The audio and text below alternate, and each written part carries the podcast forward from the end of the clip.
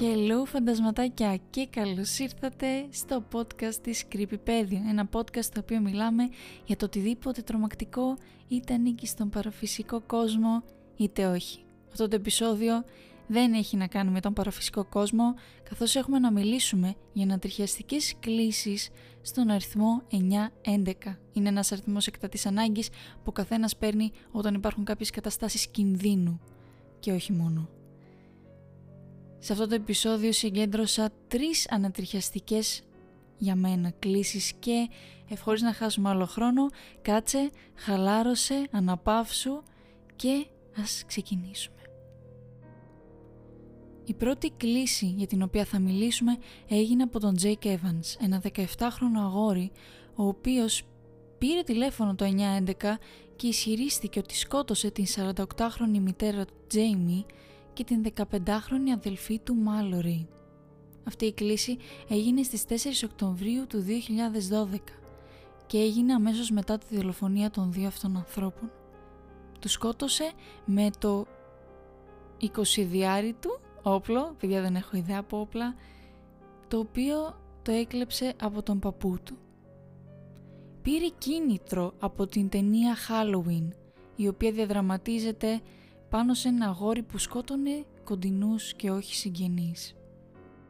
Καταδικάστηκε σε 45 χρόνια φυλάκισης και καθώς θα δείτε και από την κλήση φαινόταν πολύ κρύος, χωρίς συναίσθημα και σαν να μην μπορούσε να καταλάβει τη βαρύτητα της κατάστασης.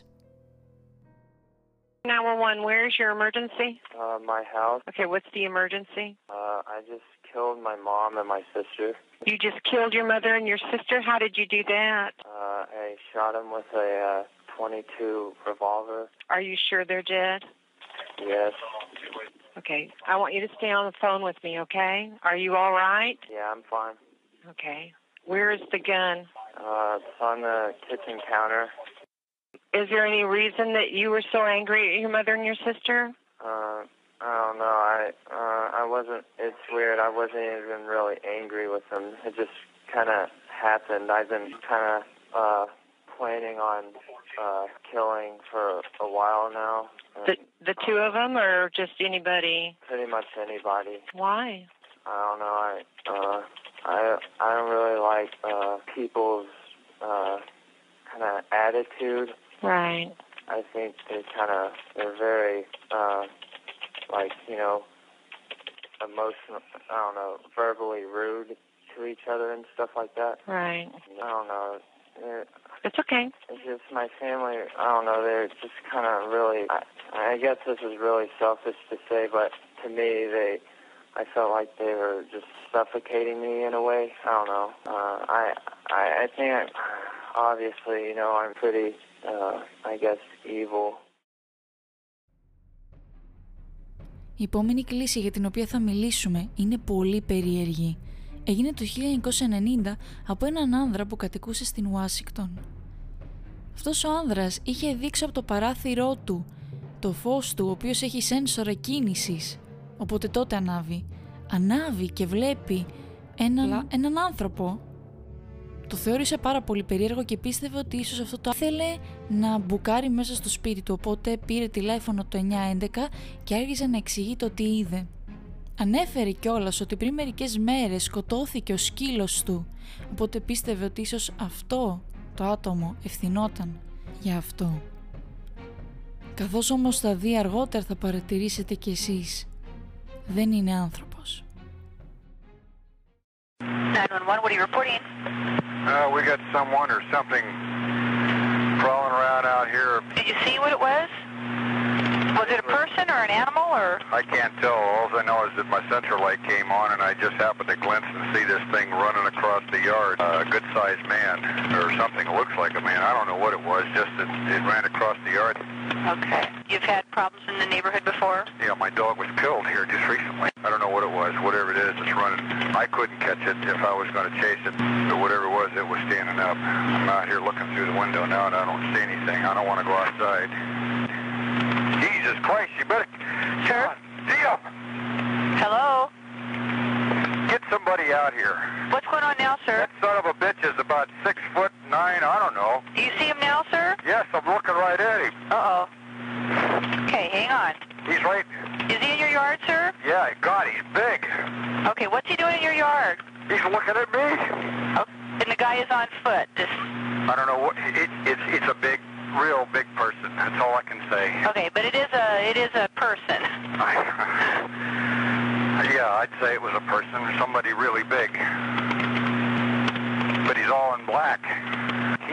Is he a black male or a white male? Did you actually see whether, or was he just wearing black? He's all black and he's big. He is big. Η επόμενη κλίση για την οποία θα μιλήσουμε είναι και η πιο σοκαριστική.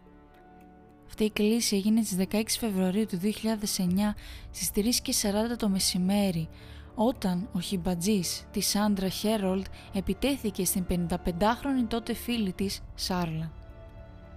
Από ό,τι φαίνεται, ο χιμπατζής είχε πάρει τα κλειδιά της Herold και είχε βγει από το σπίτι και γι' αυτό η Charla πήγε να βοηθήσει τον χιμπατζή να γυρίσει πίσω στο σπίτι. Αλλά από ό,τι φαίνεται, η Charla κρατούσε ένα από τα αγαπημένα παιχνίδια του χιμπατζή και έτσι αυτός της επιτέθηκε. Υπάρχουν κάποιοι λόγοι για τους οποίους μπορεί να δικαιολογείται το γεγονός ότι νευρίασε και της επιτέθηκε, αλλά θα τα πούμε αργότερα. Η Sandra Herold, τότε 70 χρονών, προσπάθησε να τον σταματήσει με το να τον χτυπήσει με ένα φτιάρι και να τον μαχαιρώσει πισόπλατα, και τότε το μόνο που κατάφερε είναι να προκαλέσει τον χιμπατζή της, που ονομαζόταν Travis, να εξαγριωθεί ακόμη περισσότερο. Και τότε κάλεσε το 911. Ακούστε την κλίση και θα μιλήσουμε για περαιτέρω λεπτομέρειες μετά. For 911, where's your emergency? Oh, this is Sandy, 241 Rock River Road. What's the problem? Send the police. Send the police. What's the problem there? The chip killed my friend. What's the problem with your friend? Oh, please. What's the problem with your friend? I need to know. Send the police up with a gun. With a gun. Hurry up. Who has a gun? Please hurry up. He's killing my girlfriend. What is the problem? He's killing my friend. Who's killing your friend? My chimpanzee. Oh, your chimpanzee is killing your friend. Yes. He ripped her apart. Hurry up. With a gun. Hurry up, please. There's someone on the way. With guns, please. You shoot him. What is the monkey doing? Tell me what the monkey's doing. He ripped her face off. He ripped her face off? He's trying to attack me. Please, okay, hurry. I need you to calm down a little bit. They're on the way. Can you put yourself away? I don't want the monkey attacking you. Please, hurry up. Listen to me. They're on the way, ma'am. They gotta shoot them, please. Please, hurry. You're there with your friend. I need you to help your friend. Can you go help your friend? I can't. He tried to attack me now. Is he still there with your friend? Yes. Okay, so then back off. Then don't get any closer, okay? They're already on the way. Please. If the monkey moves away from your friend, let me know, okay? So we could try to help your friend. No, I can't. She's dead. She's dead. Why are you saying that she's dead? She's dead. He ripped her apart. He ripped what apart? Her face? Everything. He ripped her apart? Listen, I think I'm going to pass out. No, just breathe, okay? I'm going to stay with you on the phone until they get there. Listen, please, hurry. Please, hurry. Oh, my God. They got to have their guns out. They got out their guns out. Listen to me. Oh, my God. Is this your monkey or whose monkey is it? It's your monkey. No, it's mine. How do you know how big is he? How many pounds? 200 pounds. 400? 200. 200 pounds? Listen to me, please. Where are they? And he's a chimp, correct? Yes. Where are they? They're going your way. They're going as fast as they can your way, okay? Please go faster. Please, Dirk. Please. Is the monkey still by your friend, or can you get close to your friend? He's eating her. Please, God, oh, please. Okay, I need you to calm down for me. I know it's hard, okay? I know it's hard. But they're going as fast as they can your way, okay? Oh, my God. Please. They tell them they got to shoot him, because I tried stabbing him, and he's not... And it made them worse. Okay, Sandra. Have them shoot them. They will. Sandra, I already have the fire department close by, okay? So as soon as the police gets there, the fire department is going to move in, okay? The fire department can't move in yet, but as soon as the police officers show up... Please tell them. Shoot him because he's going to try to attack me now. Just breathe, Sandra. Shoot him! Shoot him! Sandra, stay in your car. Shoot him! Sandra, I need you to stay in your car. Shoot him, please. I tried stabbing him, and he's hurt now, too. So he's going to attack anybody. I can't get out of this car. Τα τραύματα της Σάρλα ήταν φρικτά και αυτή είναι μια πολύ ήπια λέξη να πει κανείς. Μέσα στις 72 πρώτες ώρες με τις οποίες πήγε στο νοσοκομείο, κατευθείαν πήγε στο χειρουργείο για 7 ώρες και την διαχειρίστηκαν 4 ομάδες χειρούργων. Από ό,τι φαίνεται έχασε τις παλάμες της και χαρακτηριστικά του προσώπου της, όπως τα μάτια, τη μύτη, τα χείλη και τη κεντρική δομή του προσώπου της. Όμως, όπως μπορείτε να καταλάβετε, ήταν σε πολύ άσχημη κατάσταση και γι' αυτό ήταν υποψήφια για μεταμόσχευση προσώπου. Υποθέτω ότι μπορείτε να καταλάβετε πόσα πολλά θα μπορούσαν να είναι τα έξοδα, οπότε η οικογένειά της ζήτησε όποιος μπορεί να δωρήσει κάποια χρήματα για να συγκεντρωθεί το ποσό που χρειάζεται για να γίνει η συγκεκριμένη μεταμόσχευση. Εν τέλει τα κατάφεραν. Και δεν κατάφεραν να μεταμοσχεύσουν μόνο ένα νέο πρόσωπο, αλλά κατάφεραν να μεταμοσχεύσουν και 2 χέρια. Επειδή η Σάρλα ανέπτυξε πνευμονία, οι γιατροί αναγκάστηκαν να τα βγάλουν λόγω φλεγμονής και ανεπαρκής αιμάτωσης.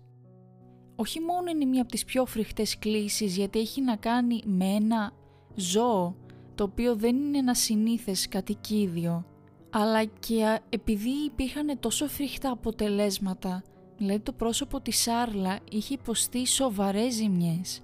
Δεν είναι κάτι το οποίο ακούς κάθε μέρα.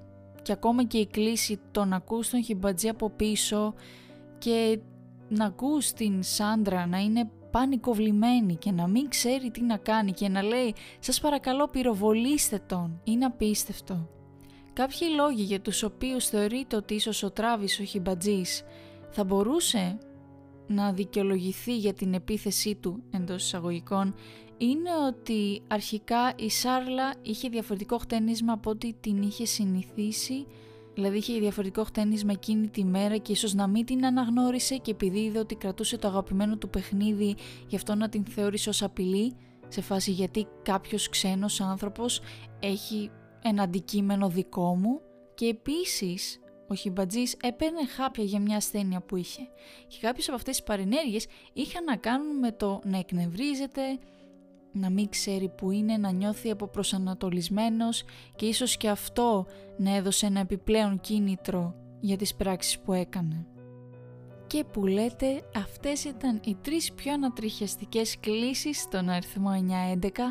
Εύχομαι να σας άρεσε, πραγματικά έβαλα τα δυνατά μου στο να βρω κλίσεις οι οποίες δεν ήταν πολύ τραγικές, γιατί υπάρχουν κάποιες κλίσεις, παιδιά, που πραγματικά σε κάνει να στεναχωριέσαι, να ακούς το κλάμα του άλλου και δεν θα ήθελα να κλείσω με τέτοια συναισθήματα. Προσπάθησα να βρω τα πιο σοκαριστικά, τα οποία θα μας κάνουν να πούμε «Wow, αυτό το ακούω πρώτη φορά, εύχομαι να μην μου συμβεί, εύχομαι να μην βρεθώ μπροστά με κάτι από όλα αυτά». Και γι' αυτό άμα υπάρξει ποτέ part 2 δεν ξέρω κατά πόσο εύκολο θα είναι, γιατί όπως σας είπα πάρα πολλά τα οποία κυκλοφορούν είναι κυρίως τραγικά.